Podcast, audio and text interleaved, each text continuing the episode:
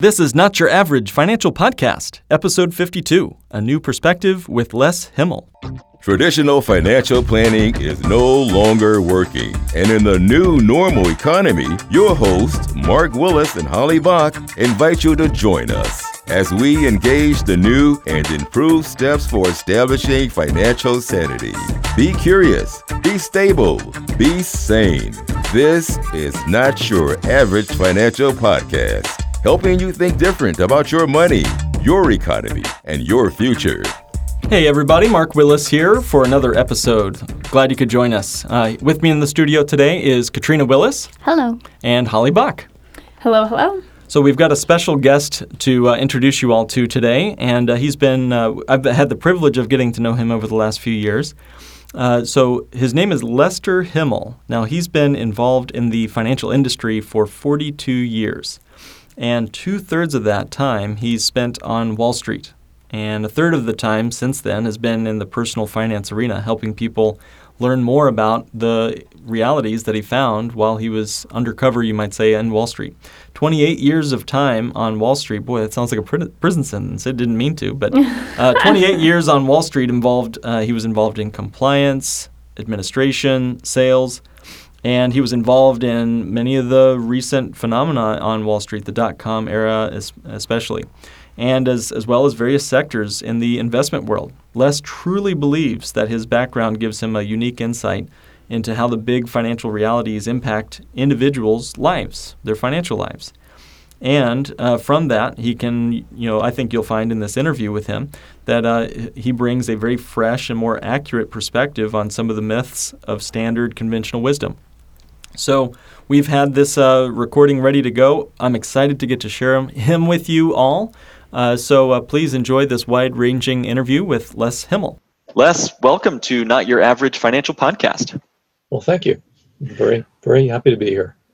All right, so we have a lot of ground to cover and only a, a, short time to do it today. And as I mentioned in our intro about who you are, I believe you have a very unique position to speak from. Uh, you know, uh, by sitting in a certain place, you get a new perspective on a situation. You know, you can see things different from the top of the skyscraper than from ground level. And I think you have uh, a tremendously unique perspective on where things stand in our financial world today, uh, from the perspective of Wall Street, the perspective of traditional and standard conventional financial wisdom. Uh, so I want to hear all about it. To, you know, uh, tell us the truth. What are you seeing from where you are? Uh, you know, I, I get so many um, people, I guess, individuals, uh, talking with me, speaking with our, our clients. I mean, it's shouted from uh, the mainstream news media that, you know, there are specific truisms or catchphrases or anecdotes or uh, rules of thumb that we should all just be able to rely on, right? Um, so let me just kind of throw a few out there. Uh, I mean, for example, Les, I've heard that the market always goes up. Like we can get 10% or more, right? Isn't that kind of what uh, everyone's taught? That is more or less the conventional wisdom, or at least that's the way uh, Dave Ramsey and Suze Orman seems to portray it.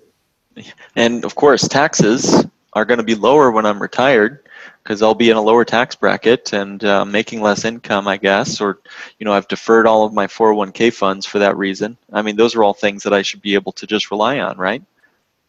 People do tend to think that way.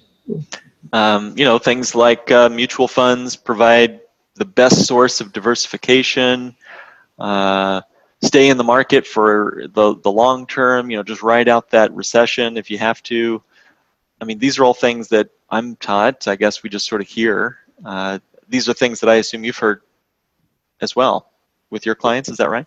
Absolutely. Uh, but let me approach these at least to start the conversation. The 10% or more per year in the market, we will address that in, more detail in a, in a moment or two. I'm sure we'll get to that. But taxes will be lower when I'm retired. That, again, something we'll get into, but we're at record lows in tax rates now.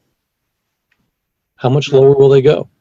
And I believe that the truism of taxes will be lower when I'm retired has a lot to do with where tax rates were 20, 30, 40, and 50 years ago not where they are today. But again, we'll get into that more. Well, yeah, let's start right where, right there. I mean, uh, so give me some idea of what comes up when when you talk with people. Exactly that. And the conversation starting with taxes. Back in the 19 late 40s, early 50s, the highest marginal tax rate in this country was close to 93%. To Hold which on. Wow, 93%. It was, That was the highest 80 marginal. Wow. It was, yeah, it was when we were paying off World War II.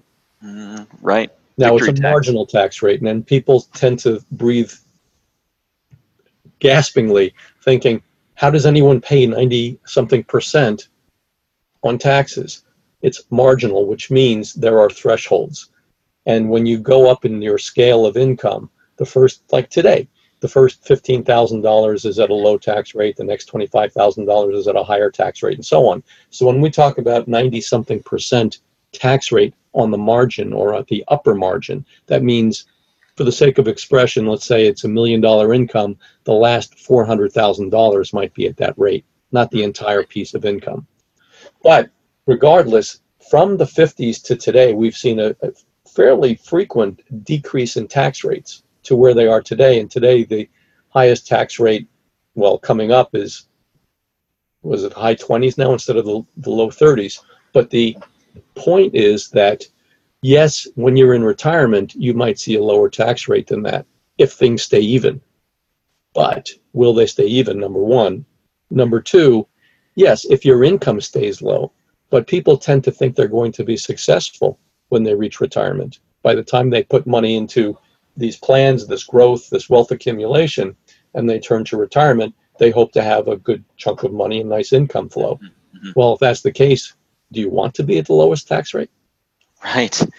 Yeah. Well, so uh, you know, there's so many myths. I'd love for you to just pick a few here, just like you did there. I mean, just just the myth that we're going to be in a lower tax bracket in in the future. I mean, uh, even this most recent tax reform, we we were all made painfully aware that there are expiration dates on those tax rates, right? Unless Congress acts, taxes are going up seven years. And therein lies, I think, the biggest problem with dealing with someone that's new to the financial planning arena, a, a client that is, and that is this. They tend to look at things in a one or two year time frame. Favorable time frame thinking is really what it pertains to.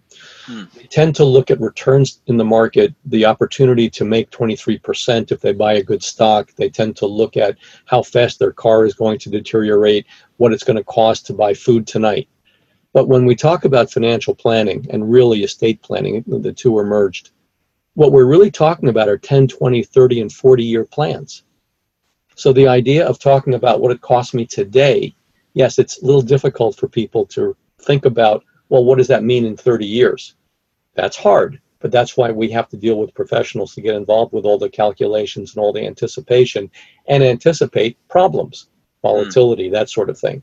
But it's that 20 30 and 40 year game plan that should remove you from this idea of working on what's the return on investment this week. It's more going to be over time So what what are the realities of the stock market? I mean, uh, you've talked about the Roaring Twenty. Tell tell me a bit about what that is, what that means.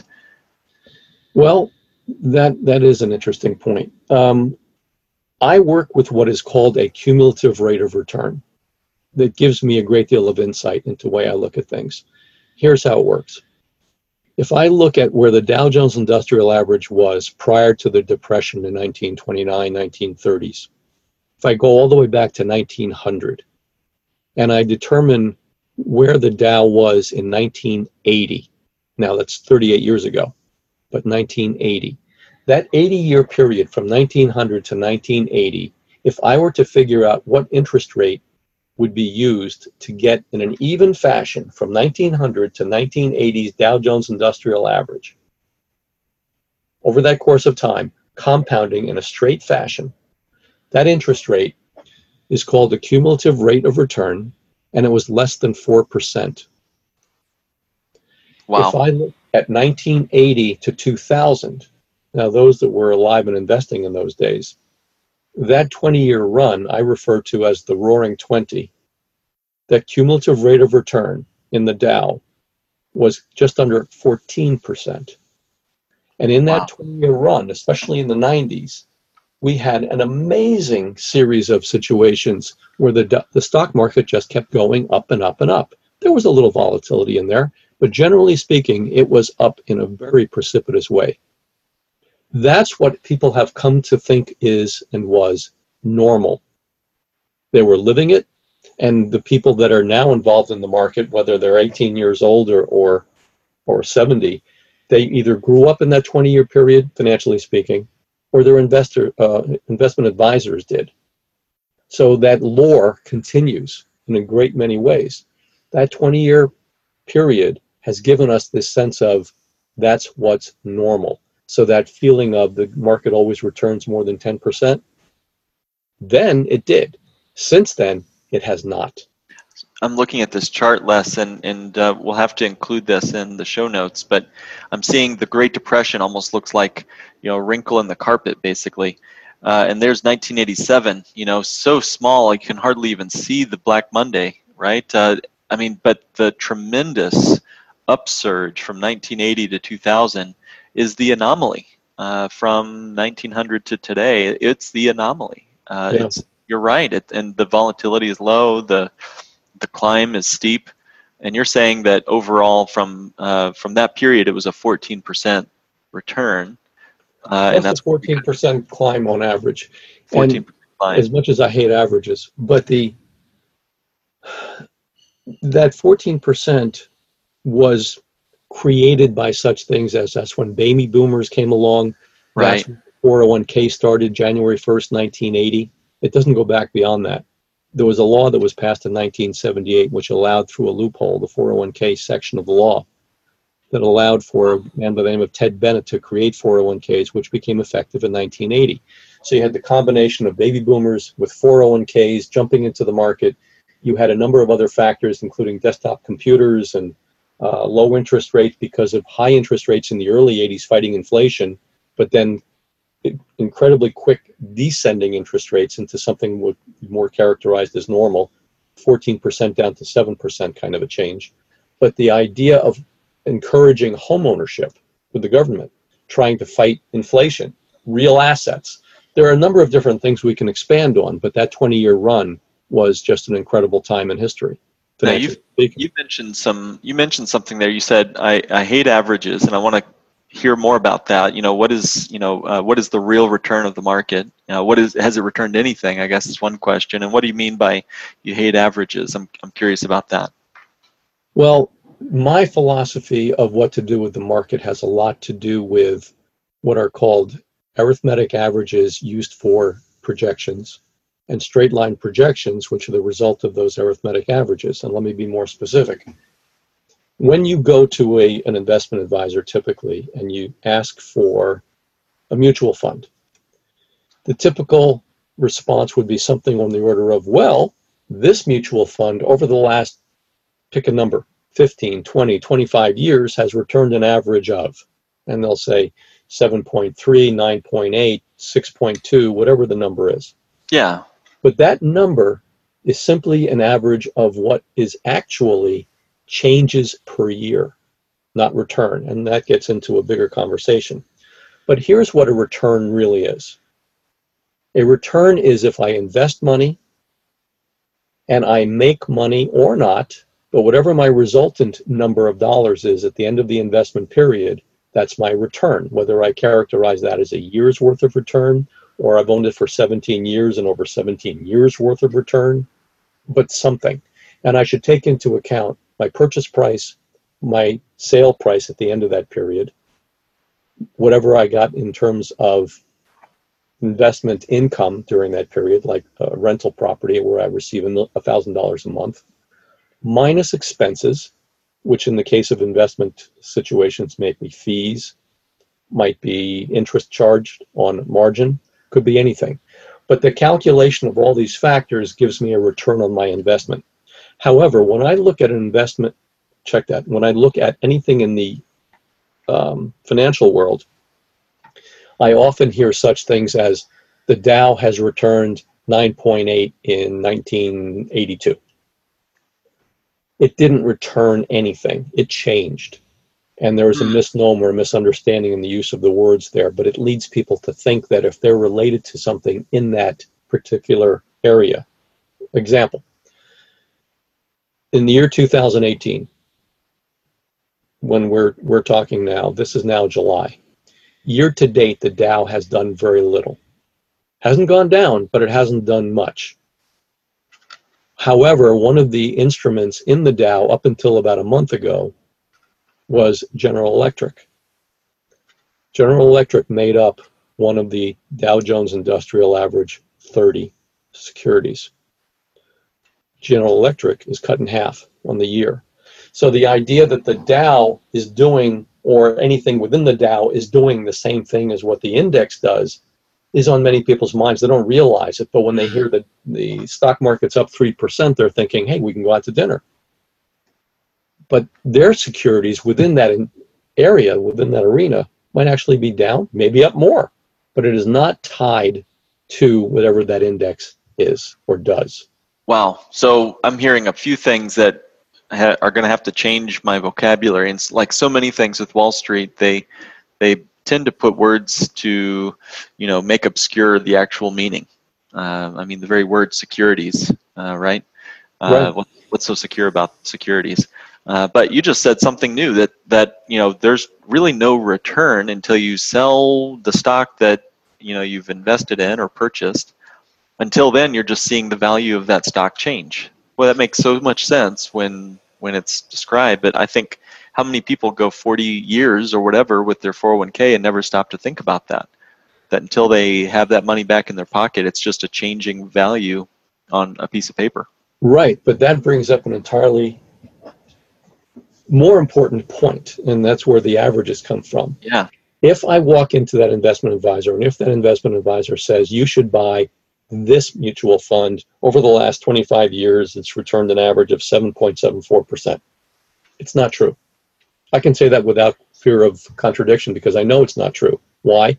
Because he's not taking into account, as if I'm the investor, what my fees are. He's not taking into account what my tax rate is. He's not taking into account anything else that comes into play when I have to determine what my actual returns are on any investment. Hmm. But even putting that aside, if he's looking at historic averages, again, those are average changes, not average returns.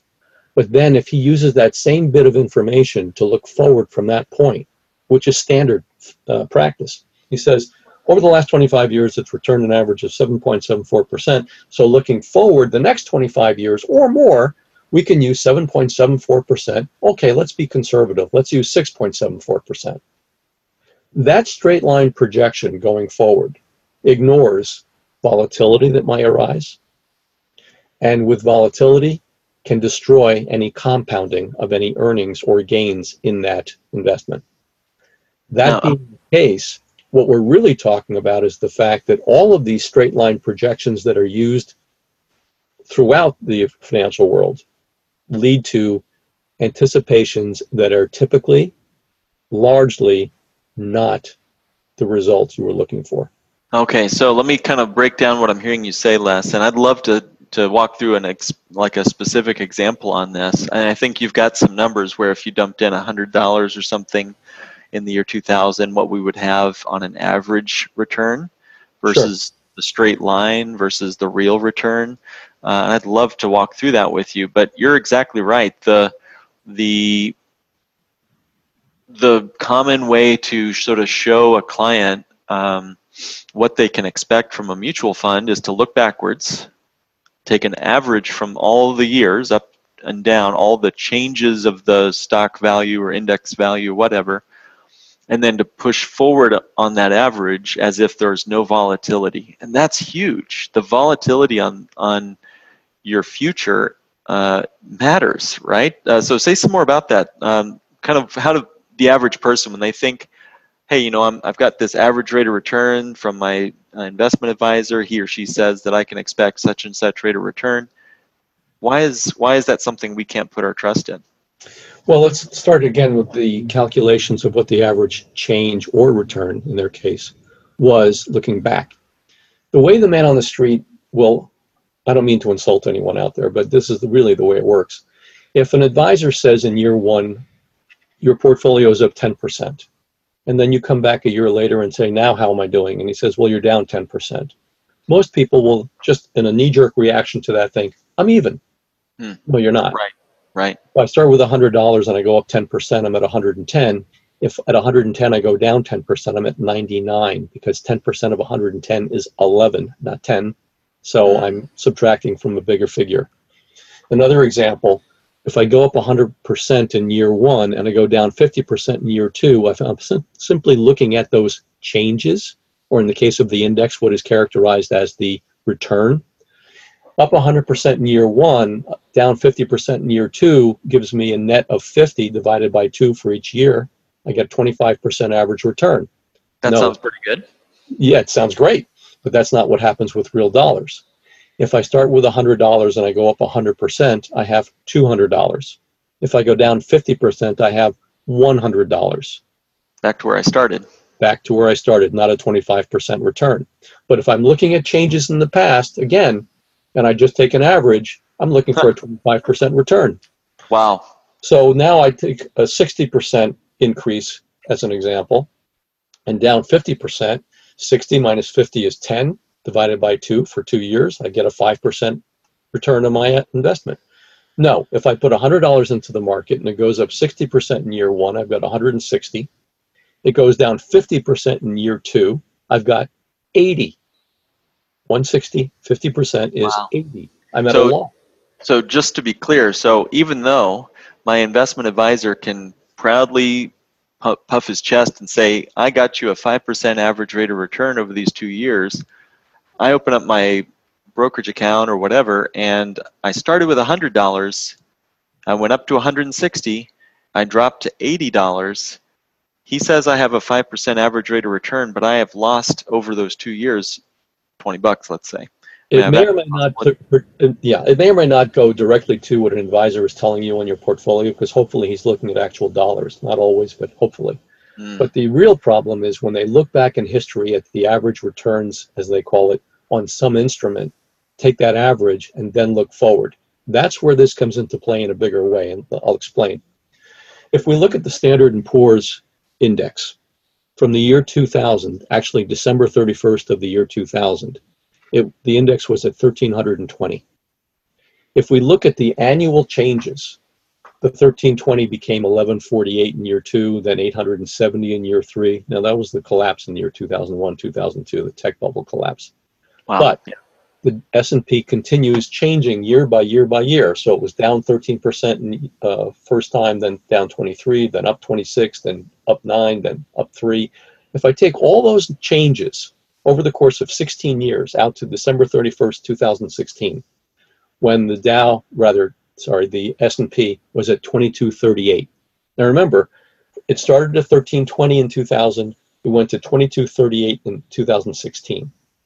During that 16 year run, it was not a straight line. There was a lot of volatility. In the year 2008, we saw a 38% drop. That volatility, if I take all those changes, down 13, down 23, up 26, and so on, all the way down, I put all the numbers, I sum them, and I divide by the, the number 16 for 16 years, my average is 5%. Now, many people will think, no, over the course of time, the market's going to return over 10%. Well, there you go. Over that 16 year run, the average was 5%. But more importantly, now we can take that 5% and look at it two ways.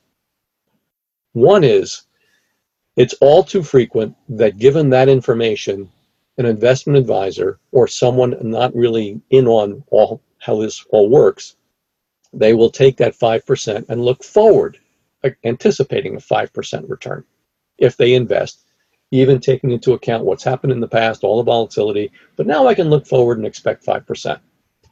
Well, let's go to what actually goes on here. If I take $100 again and I invest it in the S&P, were I able to do that in the year 2000, over the course of time, 16 years, with all the volatility, I will end up with, after 16 years, $169.52. After 16 years. Got it. Okay. 16 years. I've Got got, it. 100 becomes 169. If, however, I had taken that 5% average and thinking, okay, well, maybe I can look forward a bunch of years, 16 years is a nice figure. So I can take my $100, invest it at 5% anticipated earnings. I should be able to get, well, how much do I get? And the answer is $218. Wait a minute. So so average return five percent. I should have had the hundred and sixty nine dollars, but th- that's not the correct math. You know, you said that if I put hundred dollars in the market, and after you know the period of time from 2000 to the end of 2016, uh, I only had hundred and sixty nine dollars and fifty two cents, and the average yeah. return of the S and P was five percent. Well, why? Why did I? Yeah, what's the difference there? The difference is this what I'm looking at are percent changes. I'm assuming their returns and taking an average and assuming that this is a straight line scenario. It's not a ah. straight line. We know right. that changes were up and down. Well, the average percentage changes giving me 5% does not correlate to the actual dollar moves. Now, that's just, that's just, a sentence, that's a statement. Hmm. If I were to take that $100 start in 2000 and I were to move forward knowing that the, in the year 2016 I had $169, now thinking, well, well, maybe it wasn't 5%. What was it? That's where cumulative rate of return comes in. I start with 100. I know I'm going to 169. What is the interest rate that gets me from 100 to 169 over 16 years with compounding, but in a very straight line fashion? That is what's called the cumulative rate of return. And in this example, that rate of return was not 5%, but 3.35. Now, let me wow. state this a different way. If I took $100 and multiplied it by 1.0335 and did that every year, the result for 16 years, I'd get a $169 return. Wow. And that's so just setting aside the fact that we've all been sort of hoodwinked into thinking that average changes are the same thing as real rates of return, or as you say, cumulative rates of return. Uh, how, how many people listening to this would willingly put up with the volatility of the last 16, 17 years, not to mention the fees and the taxes that go along with that, which you're not even including here. Uh, but just the, the the emotional weight of the ups and downs of the S&P over that period of time, all for a, a whopping 3.35% return. That's that's a tall order. I don't know if I would. no, it, it, it's painful, isn't it? And and here's where it comes into play in a huge way. Pension funds, union pension funds, corporate pension funds, and 401ks. Now, how does it come into play in 401ks? Because you go to your advisor, and all too often, some of the advisors might say, or HR departments in many cases, well, how old are you? Okay, if we put this much money in every month, because we know we're going to get 10% or more in the stock market, or let's be conservative and let's say it's 7% or 6%, more conservative, I should say. And all you have to do is put X amount of dollars into your 401k every paycheck. And by the time you reach age 65 or age 70, you will be worth this much money. Well, that in itself is a straight line projection using historic averages. And that is, again, mm-hmm. misleading. So if you're do a, doing a, a set it and forget it kind of an investment, I'm just putting this much money into my 401k every paycheck, and it's going to be worth this someday. And you're seeing the, the market drop, and then you're seeing the market come back, and you're thinking that over time you're going to be okay. That's not how it works. The reality is there are many, many more people out there thinking, what happened? I was supposed to have this much money by this point. What, where to go? And the answer is volatility and a misleading anticipated trajectory. It doesn't work in a straight line fashion. Wow. So what we're trying to portray here is the fact that um, what we think we know, what we actually see, are very different. Les, there's some tremendous content here, and I, I, hope our listeners have really heard you well. And, and, if you have to, go back and listen to this again, because uh, this is a, a, gentleman who's been in the financial industry for 42 years, uh, spending much of it on Wall Street. Uh, so take a look at uh, what he sees, run it past what you see. Uh, double check this. Don't take his word for it. Don't take anyone's word for it. Look at the real math and see what you come up with. Uh, but you know, the honest truth is we, we haven't been given the full picture uh, from certainly not uh, a uh, the conventional financial wisdom. Uh, we are going to do a part two on this And uh, Les, if you're if you're available, I'd love to do that with you. But do you have any parting thoughts on how folks can begin to search search out alternatives? Anything that you can leave people with as as we wrap up here today? Sure. The, the first thing to recognize with what we've already said is that even if you think, as you've been told many times, that you have time you, to make it up, that you're young, and if the market goes down, you'll you'll see it come back again, which does happen on occasion. Compounding is not that flexible. It's the eighth wonder of the world, according to Einstein, but it must be consistent to be useful. And volatility destroys compounding. That's the first part of the statement. The second part of the statement is imagine yourself to be 82 years old in retirement, and you're thinking of straight line anything and your investments in your IRA or whatever you're using at that point to pay your bills goes down. What do you do? You don't live on averages, you live on whatever the reality is in your account. Now, the idea of the alternatives, the alternatives should be anything that narrows down that volatility range, which we'll talk about in the future. But stocks and bonds do not narrow volatility. Bonds, in theory, are supposed to help do that, but in reality, not so much. Well, that's a great teaser for our next episode. Then, um, Les, thank you. And I think you you leave leave us with a great point. I mean, again, so many advisors say, you know, just stick with it, buy and hold. Um, you know, don't open that 401k and you know watch your investments plummet when markets are correcting. Just just hold the line. You know, stick it, stick with it. I've even heard people say that financial winter is something that you just have to accept. Uh, and and I just don't agree. I, I don't think it's ever an acceptable thing to lose money uh, if if it means that we're going to be never able to invest it again. That's that's a terrible opportunity cost, uh, and and it drags down our yield and and gives us something much less than what we were quote unquote promised um, when we signed up for that mutual fund that was promising an average X percent a year. So, thank you, Les. I appreciate your time, and we look forward to the next episode. My pleasure. I look forward to it as well. Okay, so that was part one with Les Himmel, and as you can tell, we are not done yet. There's plenty more content to cover in part two, and we are going to let you wait anxiously with bated breath for the next week, where we have our exciting conclusion with a new perspective with Les Himmel, part two. Please uh, wait for our next episode dropping next Friday. So, thank you for joining us for another episode of Not Your Average Financial Podcast, helping you think different about your money, your economy, and your future.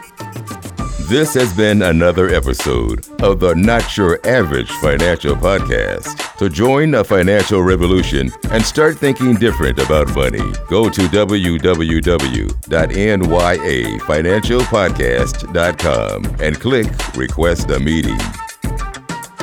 The topics presented in this podcast are for general information only and not for the purposes of providing legal, accounting, or investment advice. On such matters, please consult a professional who knows your specific situation.